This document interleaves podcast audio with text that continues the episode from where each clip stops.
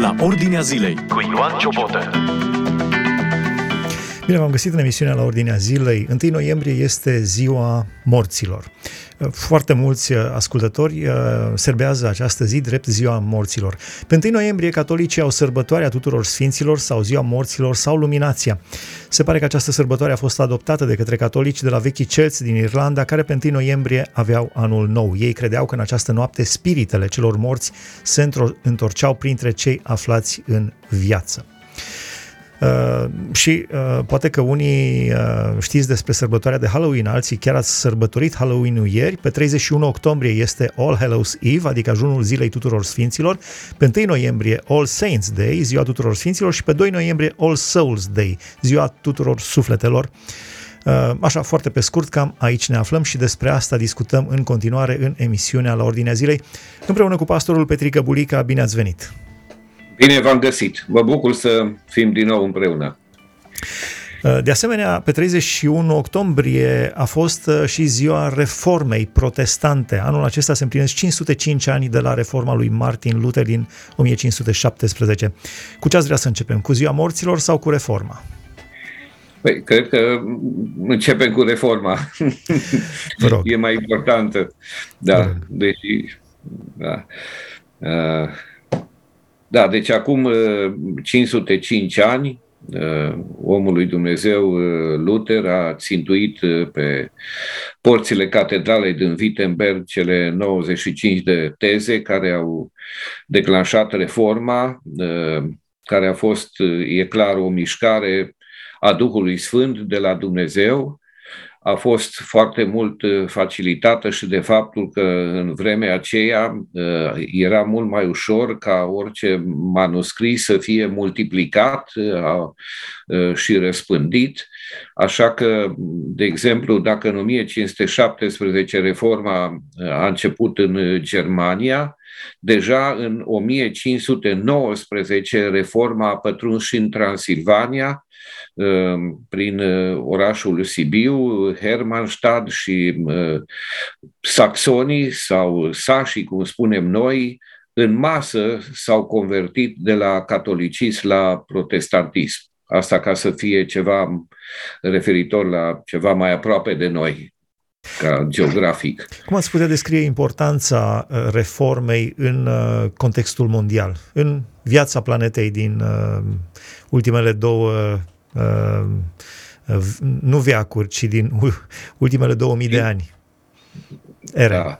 Deci, deci, progresiv, biserica, uh, după perioada apostolică, a început uh, să se îndepărteze de la învățătura cuvântului lui Dumnezeu și poate apogeul acestei îndepărtări a ajuns atunci în perioada aceea, anilor 1500, uh, și a culminat cu acea încercare de strângere de fonduri pentru a construi uh, Bazilica Sfântul Petru, când uh, cei care erau responsabili cu strângerea de fonduri au venit cu ideea aceasta năstrușnică și nebiblică de a vinde indulgențe prin care oamenii puteau să-și cumpere, într-un fel, mântuirea uh, pentru ei și pentru cei uh, morți din familiile lor. uh,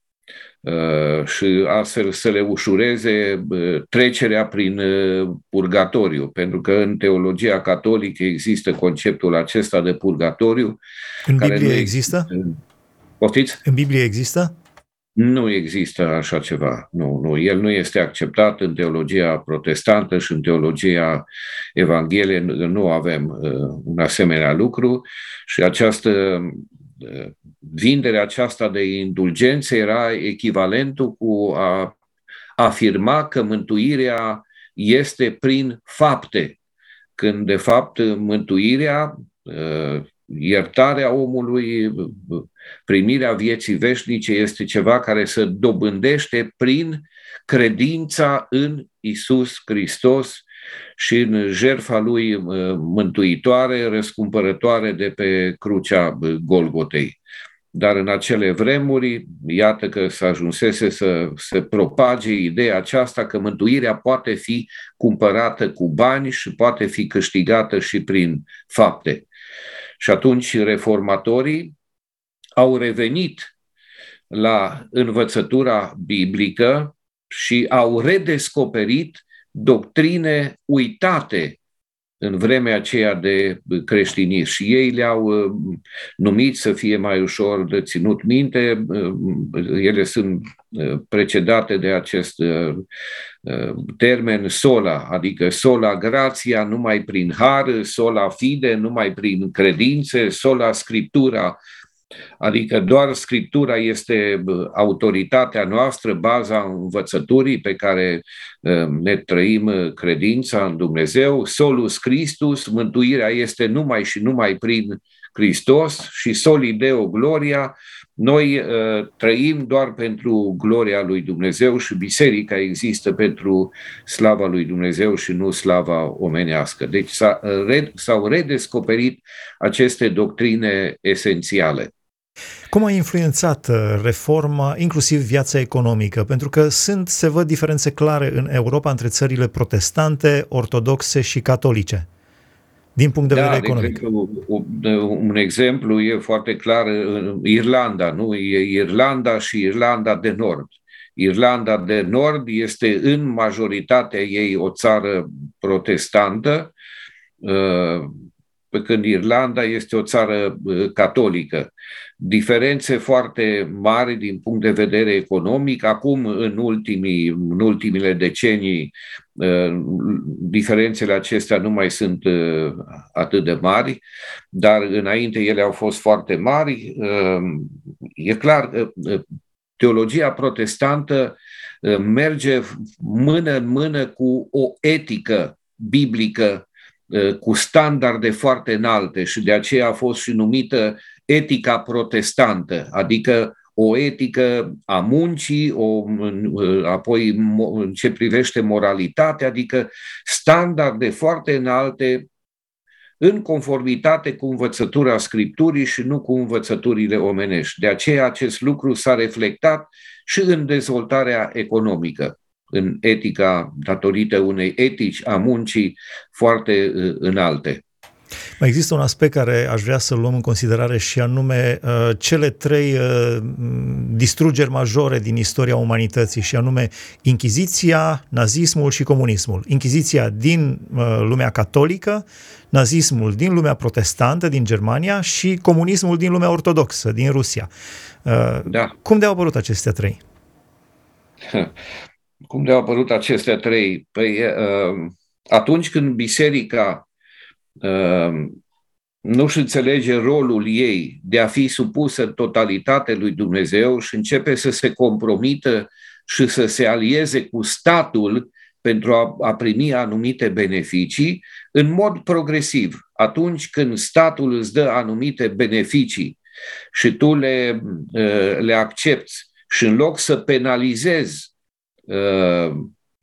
devierile politicienilor și a oamenilor care sunt în autoritate și să spui ceea ce spuneți voi, ceea ce faceți voi este greșit și încep să închizi ochii la toate aceste lucruri, pentru că ei te plătesc, încep să cobori standardele și să ajunge în situația aceasta. E cunoscut și, da, așa cum ai spus, în ortodoxia a cam dat naștere sau a pus în aplicare ideile marxiste, nu?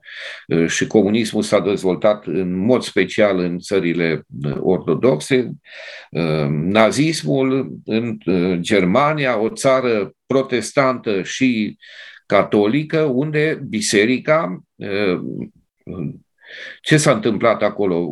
Hitler a fost foarte șiret. El a promis bisericilor anumite uh, avantaje. Uh, uh, el încă nu-și arătase adevărata față, biserica a acceptat acele avantaje și când s-au trezit era prea târziu și nu mai puteau să facă nimic. Au fost și oameni mari ai lui Dumnezeu care s-au opus, opus regimului Uh, nazist, cum este marele uh, martir om al lui Dumnezeu, Dietrich Bonhoeffer, care uh, a fost omorât de către naziști datorită faptului că el nu uh, a acceptat uh, să se supună la cerințelor lor și a militat pentru o independență a bisericii, o separare a bisericii de stat și uh, el a văzut pericolele care uh, urmau să vină odată cu uh, penetrarea acestor idei uh, naziste în uh, societate. Ce poate învăța biserica de astăzi din aceste experiențe triste ale trecutului? Inchiziția, nazismul, comunismul, uh, cum spuneați, no, nu, Hitler nu știu dacă a avut legătură cu biserica și de asemenea Lenin nu știu dacă a avut și cei care practicau Inchiziția. El a avut și studii teologice, Lenin. Hitler?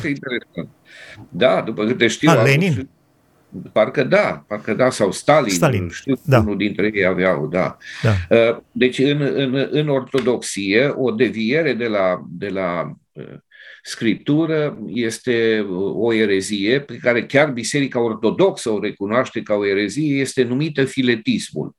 Ce înseamnă filetismul? Atunci când biserica și, și statul sunt uniți, când lucrează împreună și să sprijină unul pe celălalt și biserica își pierde identitatea ei de trup al lui Hristos. Și iată că acest lucru, de exemplu, se reflectă în ceea ce se întâmplă acum în, în Rusia, unde patriarhul Kiril nu este altceva decât purtătorul de cuvânt al lui Putin și a, a guvernului uh, uh, Uh, Rusiei, în loc el să păstreze independența bisericii, el a ajuns să propage aceleași idei care sunt propagate la uh, nivel de vârf de conducere a, a țării. Ce putem să învățăm din lucrurile acestea? Cred că atitudinea o, lui Kiril este o rușine, cred că atitudinea lui Kiril este o rușine pentru toți ortodoxii. Deci el spunea da, că cei da. care merg în luptă și omoară ucrainieni nu știu ce primesc răsplătiri în cer. Deci da, exact ideile musulmanilor, nu? Da. Cine moare, care chiar dacă e terorist și omoară oameni, va, își va petrece veșnicia împreună cu în paradis. Da. Da. Ehm, ce învățăm noi de aici? Deci o, o învățătură importantă care este promovată de către bisericile ehm, evanghelice este aceasta, separarea bisericii de stat.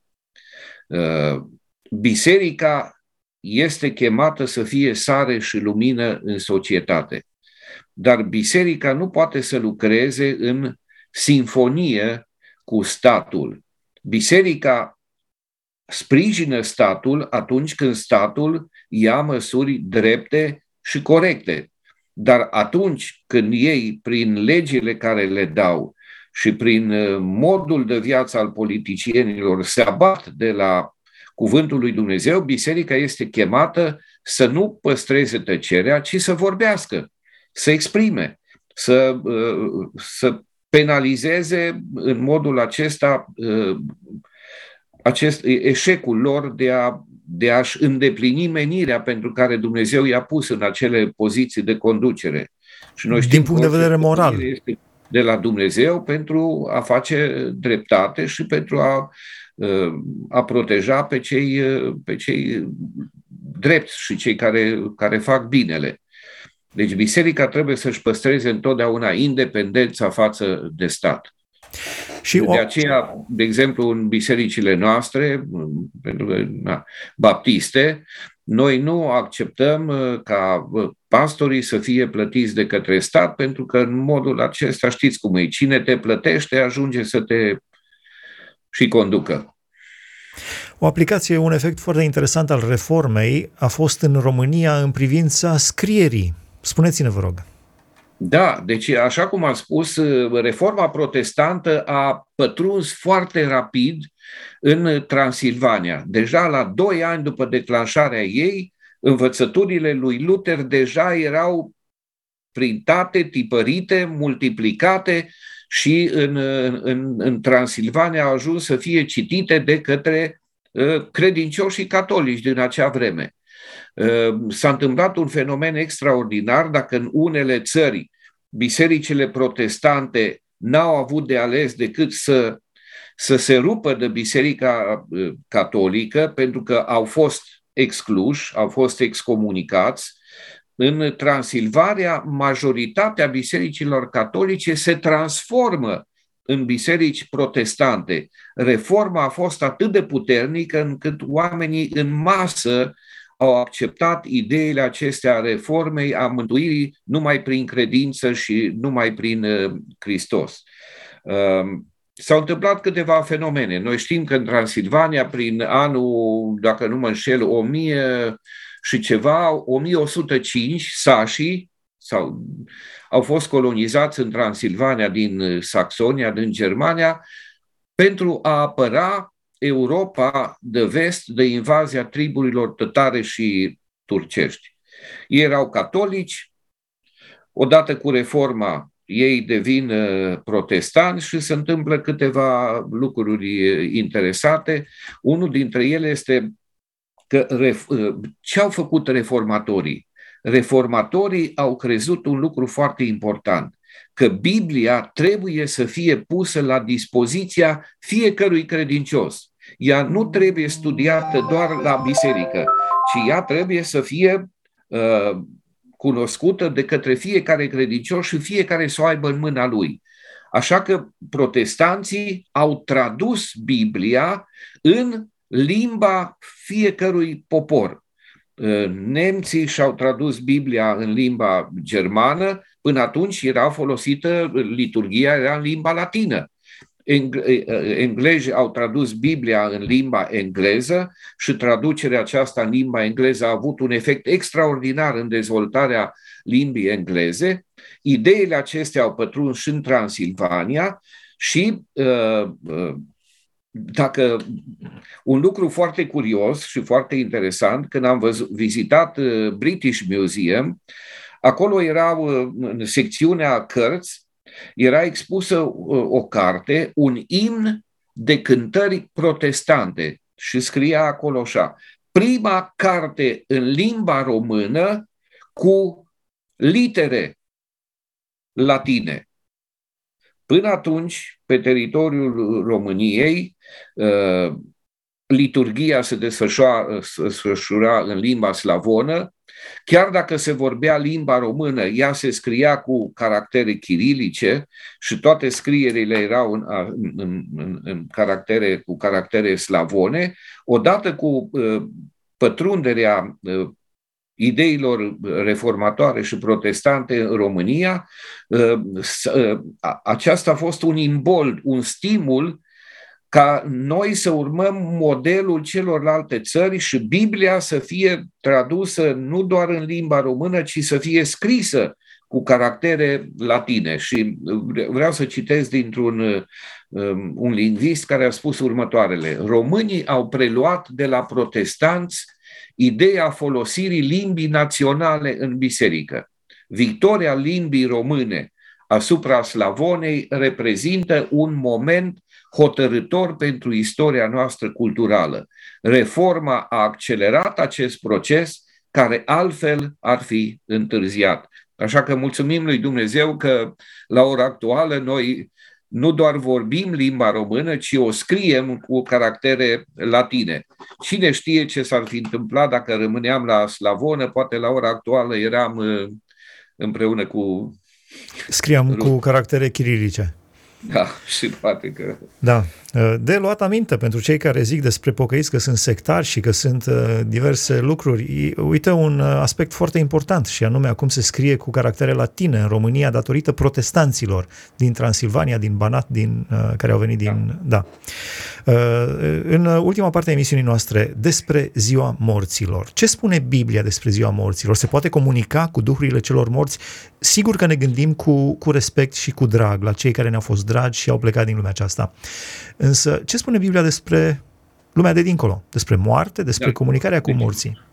Deci, Biblia spune foarte clar că uh, avem în pilda uh, bogatului și al lui Lazar, în cuvintele Domnului Isus Hristos, unde bogatul, uh, nu, uh, spune că dorește să comunice cu rudele lui care erau încă în viață și îi se spune clar că nu se poate comunica. Da, de-a lungul istoriei, oamenii au încercat să comunice cu cei morți și această, cum să o numesc, această dorință urăciune, că cuvântul lui Dumnezeu numește o urăciune care este numită spiritism, este, a fost practicată de-a lungul mileniilor. Avem și exemplu din Vechiul Testament, când însăși împăratul Saul, cu toate că inițial interzisese comunicarea cu, cu morții sau încercările de a comunica cu morții, el totuși când Uh, s-a aflat într-o situație foarte critică, a apelat la o femeie care uh, practica această urăciune. Biblia vorbește foarte clar uh, în Deuteronom că această încercare de a comunica cu morții și cu duhurile nu este după voia lui Dumnezeu, este o urăciune, este ceva care este condamnat de către cuvântul lui Dumnezeu și niciun om nu ar trebui să apeleze la această modalitate. Deci e clar, este un lucru nebiblic care nu, este, nu, nu poate fi negociat. Ce spune, aș vrea să încheiem acum cu viața, ce spune Biblia despre viață, despre Domnul Isus Hristos, cum s-a raportat, pentru că cele două între moarte și viață se desfășoară viața oricărui muritor. Să încheiem da. cu o notă pozitivă. Încheiem viață. emisiunea sau trecem la partea a doua, ca să știu? Am intrat în partea a doua, ne, ne apropiem și de finalul emisiunii.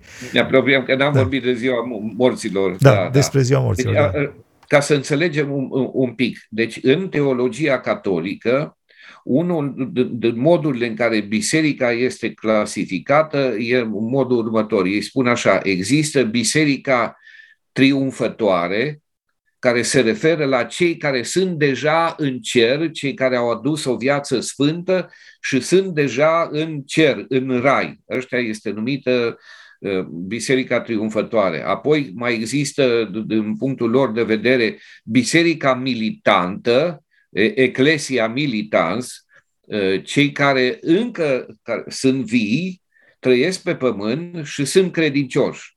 Și din punctul lor de vedere, mai există o, o, o altă ramură a bisericii pe care ei o numesc biserica penitentă, adică cei morți, dar care nu au au avut o viață prea evlavioasă pe pământ și sunt în, în purgatoriu. Ei, ziua aceasta morților are uh, legătură în teologia catolică cu această uh, ramură a bisericii, biserica uh, penitentă. Uh, ce cred ei? Ei cred că uh, în această zi trebuie să fie dedicată în mod special rugăciunii pentru cei morți uh, și ei cred că în teologia catolică următorul lucru care nu este în conformitate cu cuvântul lui, lui Dumnezeu și anume că ceea ce se întâmplă cu sufletele care sunt încă în purgatoriu poate fi influențat de acțiunile celor care sunt vii și sunt pe pământ. Deci eu care sunt viu pe pământ, dacă mă rog, dacă cumpăr indulgențe și așa mai departe, eu pot contribui la purificarea acelei persoane care nu a ajuns unde trebuie și încă trebuie să mai rămână în, puri, în purgatoriu care, ca să fie purificată. E, e adevărat? ceva total împotriva lui Dumnezeu și această zi este dedicată pentru aceste acțiuni. Uh, dar uh, noi, din punctul nostru de vedere, da, biserica, există o biserică militantă, o biserică a pelerinilor, nu, Eclesia Militans, noi cei care suntem pe pământ, care suntem într-o continuă luptă cu păcatul, cu cel rău, cu spiritul viacului, cu satana, uh, da, noi suntem biserica militantă. Există o, o Biserica triumfătoare, da, credem că există așa ceva, sunt cei care sunt deja în cer. Și cuvântul lui Dumnezeu în Evrei 12 spune și noi, dar fiindcă suntem înconjurați cu nor așa de mare de martori, aceștia sunt martorii. Da, există o comuniune a tuturor sfinților, dar în același timp noi nu putem să comemorăm morții, noi cinstim pe aceia care au trăit o viață sfântă, dar noi nu putem să contribuim prin acțiunile noastre la schimbarea destinului lor. Destinul unui om se hotărăște încă pe când el este în viață. După ce a murit, noi nu mai putem să facem nici o schimbare prin propriile noastre acțiuni. El trebuia să se împace cu Dumnezeu, persoana respectivă, cât era încă vie și pe pământ. Și orice om are oportunitatea aceasta dacă se pocăiește de păcatele lui și își pune încrederea în Isus Hristos. Două minute mai avem din emisiune despre Domnul Isus Hristos, cel care este viața și care a biruit moartea. Da, El este viața. Biblia spune că toți am păcătuit și suntem lipsiți de slava lui Dumnezeu. Toți, fără nicio excepție.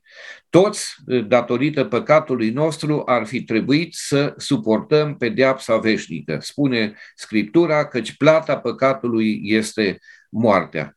Dar Dumnezeu a găsit o soluție și l-a dat pe singurul său fiu, pe Domnul și Mântuitorul nostru Isus Hristos. El, Dumnezeu din Dumnezeu adevărat, care s-a întrupat, s-a făcut om ca să poată să sufere și să moară pe cruce în locul nostru. În loc să plătim noi plata pentru păcatele noastre, a plătit-o El murind pe cruce în locul nostru. În El e viața. El a murit pentru iertarea noastră tuturor. Dar nu toți beneficiază de această iertare de viața veșnică. Cine beneficiază? Păi, domn, spune cuvântul lui Dumnezeu că a venit la Isai, dar ai săi nu l-au primit dar tuturor celor ce l-au primit le-a dat dreptul să se facă copii ai lui Dumnezeu. Hristos moare pentru toți, dar beneficiază de jerfa lui mântuitoare doar aceia care îl primesc, doar aceia care se pocăiesc de păcatele lor și care îi spun, Doamne Iisuse Hristoase, dacă Tu m-ai iubit atât de mult și ai murit pe cruce, ai fost gata, Tu cel nevinovat, să mor pe cruce în locul meu, Doamne, eu îmi dau viața mea ție. De azi înainte mă pocăiesc de păcatele mele, cred în tine, Doamne, vino în viața mea și schimbă în viața și dăm puterea ca de azi înainte să trăiesc o altfel de viață. Nu cum am trăit-o până acum, ci o viață de adevărat copil al lui Dumnezeu. Și chiar dacă noi prin propriile noastre puteri nu putem să trăim această nouă viață, Dumnezeu face marea minune. În momentul în care noi ne pocăim și credem în Isus Hristos, El trimite Duhul Sfânt în inima noastră și ne dă puterea de a trăi această viață nouă în Hristos. Dumnezeu să ne ajute, amin, mulțumim frumos, am stat de vorbă cu pastorul Petru Bulica, am discutat despre reformă și despre ziua morților. Ieri uh, puteam să discutăm despre reformă, însă ieri am abordat subiectul Halloween Uh, o sărbătoare drăcească și demonică, Halloween, iar astăzi am discutat despre reforma protestantă, 505 ani de la declanșarea reformei protestante și despre ziua morților și am vrut să încheiem cu Domnul Isus Hristos care este viața. Aici se încheie această emisiune, Dumnezeu să vă binecuvânteze! Ați ascultat emisiunea La Ordinea Zilei cu Ioan Ciobotă.